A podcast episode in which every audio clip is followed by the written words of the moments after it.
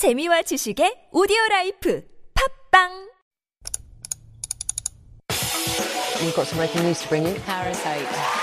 Thank you. I, I will drink until next morning. Thank you. We are in the beginning of a mass extinction. 어린이 여러분, 청와대에 오신 걸 환영합니다. Those stories constantly remind us of our responsibility.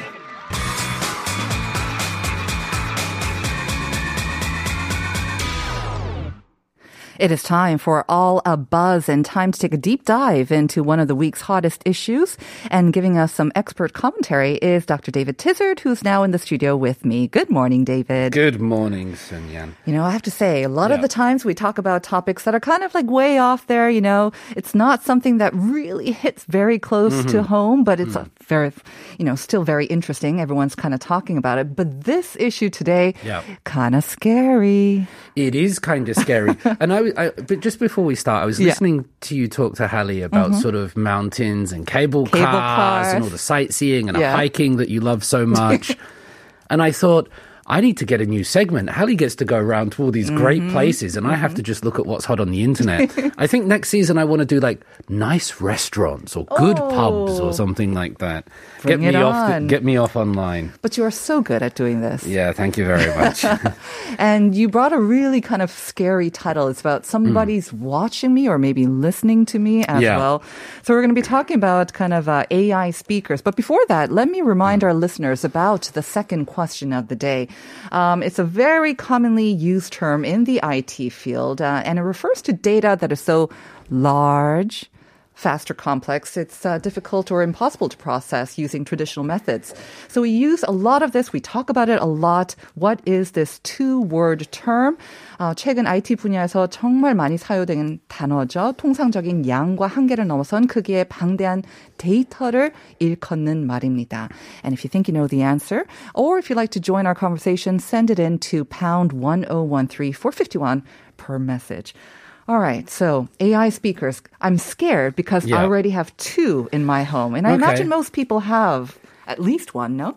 Yeah, and I, I think different people use them differently. Yep. So some people use them a lot. Some people might have them but not really use them, Uh-huh. turn them on. Looking at the statistics, there's over 10 million in the country. It might be more than that because Mm-hmm. everything's always changing. And a lot of the time, they come as gifts with, with if you buy a phone or something like that. Me too, with my internet connection. Right, so they're kind of forced on you. It's Yeah. not always something that we'll consciously go out and purchase and put in our home. Mm-hmm. But somehow, some way, these speakers find their way into the home. They infiltrate your home. They do infiltrate Yes. the home in various ways. And what are they designed for? And let's remember, they're not sort of some evil thing No, that no, a, no. a spy has put into our house. But they're there to provide us services. And this Mm-hmm. is a big thing in the manufacturing industry. A lot of the big companies are trying Right. Mm-hmm. to integrate all the things that we do into our house Right. In one kind of system that we Mm-hmm. can operate with our voice. Exactly. It's supposed to make it very convenient because obviously we look up a lot of things on our phones or Yeah. computers, don't we? But if you have a speaker that's able to identify what your voice, or not just even identify your voice, but basically understand what you're saying, Mm-hmm. you don't have to go through the trouble of looking it up on your phone or your computer. You just say, what's this or what's that, and they'll Mm-hmm. give you the information. So I have to say, I have two because one is kind of related to the major search engine. Yep. And I do often use that, I have to say, Mm-hmm. um, for just kind of random information about the weather or whatnot. The other one came with my internet connection. Mm-hmm. And they kind of said, oh, it's going to make your life so much easier. You know, you have too many channels, too many programs to search through. So this will make Mm-hmm. your life easier. It has not made my life easier. It apparently can't understand my Korean. so it's very difficult. Now I understand why people say they have trouble with their speakers. But yeah, yeah, We have a similar thing. So, just to give an example, because not everyone has one, but most people do, like Yeah. you. A lot of people use it for weather, mm-hmm. asking information, mm-hmm. just simple stuff like what's the capital here, what's Right. the day, how many people are there. Other people use them for music. Mm-hmm. Is a very popular That's one. true. So you just ask the the machine, "Hey, play this song for me," uh-huh. or play some music. My kids love doing Yeah. that. And you talk about your Korean.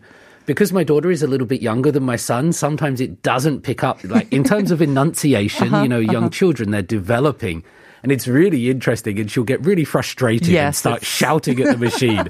I want to hear the Frozen soundtrack, and you know, It's refusing. You programmed it, didn't you? no, I've got no qualms with the Frozen soundtrack. That's pretty good. So, David, what's the problem? I mean, it seems like, you know, it's there to provide a lot of convenience and maybe Yeah. save some time for us as well.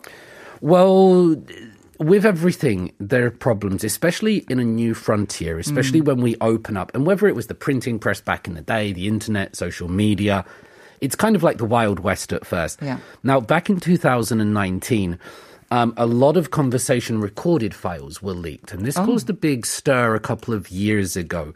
But more recently, on the 20th of October, a uh, an activist in the US he he spoke to the big Jeff Bezos company, and he asked them for all the information that his speaker had been collecting, like a freedom of information thing from You can his do speaker. this? You can do this, yeah. Okay, did not know. And he got back more than 3,000 3,500 audio files that the speaker had been collecting, and it had sort of phone numbers, informations of friends and families, the, the GPS coordinates of his house, and and so he revealed all this and said like this speaker has all of this information, not just about me, but mm-hmm. about my acquaintances and my family. So it had recordings, you're saying that they had recordings and Yeah. Wow. So I had heard about this, um, like much like our cameras, that um, you know, if you are very kind of sensitive about your privacy, you should always like turn it off or you know cover the camera because you never know what the big companies are And doing. they're on the back and front now. Exactly. now, exactly. Again, kind of scary. Yeah. But uh, with the with the AI speakers, I had heard that they're kind of maybe listening in, but that's one thing. But to record your conversations without you knowing it, Mm-hmm. Yeah. and then having access to all that information, or basically the company behind it having Mm-hmm. access to all that information, that is, it seems almost illegal. It does seem almost illegal, and at the moment, it seems a lot of the focus is on companies hmm. to implement policies that will protect people. Mm-hmm. So, as I said, because this is a new industry, it sometimes takes a while for laws and protocols Yeah. and guidelines to get up to speed because nobody really knows what's happening. Mm-hmm. And so we put the emphasis on the companies, and, and the same is true right here in South Korea. That companies are going to record and analyze all this information, all these files, record them. And it's doing that so eventually the speaker can understand you. Sung. Even you've said, yeah, you said you. I'm not sure that's going to ever happen. so that's kind of related to, I guess, our second question of the day. It's kind Hmm. of they're they're recording it because they need to gather more sort of this information that all of us provide to better serve us in the Mm-hmm. Yeah. future as well. So once again, that's the question of the day, uh, ladies and gentlemen. If you think you know the answer, send it into Pounder Sharp 1013. Okay, so that's their excuse. Hmm. But if you can use that information to potentially um, identify someone where they live, Mm-hmm. who they are friends with, what they're saying in their private conversations as well. That again uh, is an infringement on our pr- privacy, is it not? It would seem so. And I just, before we get into this issue of ident- uh, de identification, which is what companies are meant to be doing, I grew up, I'm not sure if you have similar experiences, with the idea of a phone book. Oh my A- goodness. and so there was this phone book in society, Yep. Mm-hmm. and you could look through it and you could find someone's name and their address and their And phone, phone number. number. And that was given to everybody in That's the city. yeah. And that wasn't that long ago. And you could find your professors, your teachers, the doctor, the dentist, Mm-hmm. just random Cholsu or John Smith on the street. And it's amazing how quickly we've gone from that being so normal Mm-hmm. to this thing where all of a sudden we're so scared about revealing even our face or our, so I, I'm not sure how and why that switch has happened Hmm. because it has, hasn't it? that seems like centuries ago, but only decades ago. And I have to say, but the thing is, yes, limited information. You did have your name, but you didn't know um, what you look like. You didn't know Mm-hmm. where you worked. Yes, you had your. I'm not sure they had your address. But In England, in the Yellow you Pages, did. they In Korea, yeah. I think they had the numbers, the telephone numbers. I'm not sure about the address as well. But like you say, yeah, I think at the time.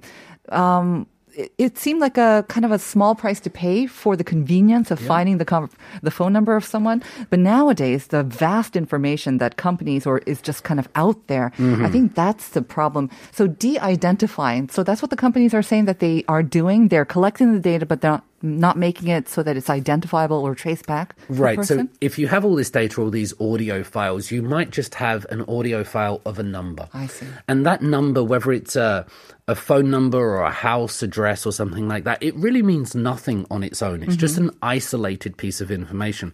However, if you link that, and this is the question of the day, Mm. if you link that to other piece of information, you can build this profile of a person. You can find about all about them.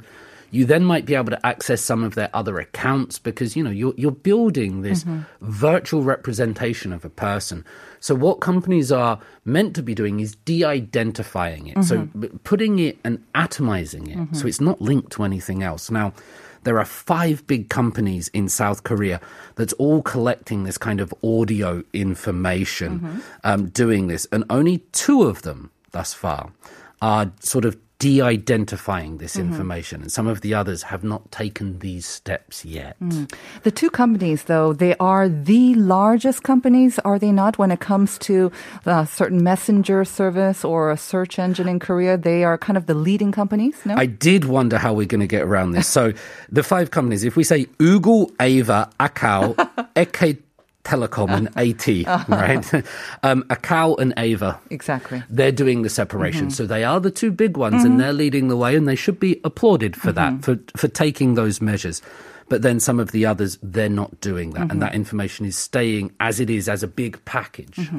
Hopefully, their being the major companies and they're taking the initiative in doing this will encourage other companies to follow suit and maybe encourage customers to demand that of mm-hmm. their telecom companies as well. Because I think this is an issue that. Um, it's very controversial and it affects all of us, but maybe we weren't aware of it and aware of the potential problems that this could sort of incur and, and bring on to us as well. We are, we're always talking about privacy and the protection of information, but um, when we have something like this in our homes and we're using it without kind of really thinking about how it could be used in other ways, that is really potentially scary as well. And I understand there's a bigger problem as well. I mean, personal information is always going to be or should be protected, but when it mm-hmm. comes to even more sort of sensitive information, that's a bigger problem. It is a bigger problem because if we're speaking in our house and we're giving out our identification number, our driving license, our bank account, and we're using Birthdays and ID birthday, numbers. Yeah, sixteenth of September. if anybody wants to send me a present, I like Oh, chocolate past. and books. Yeah.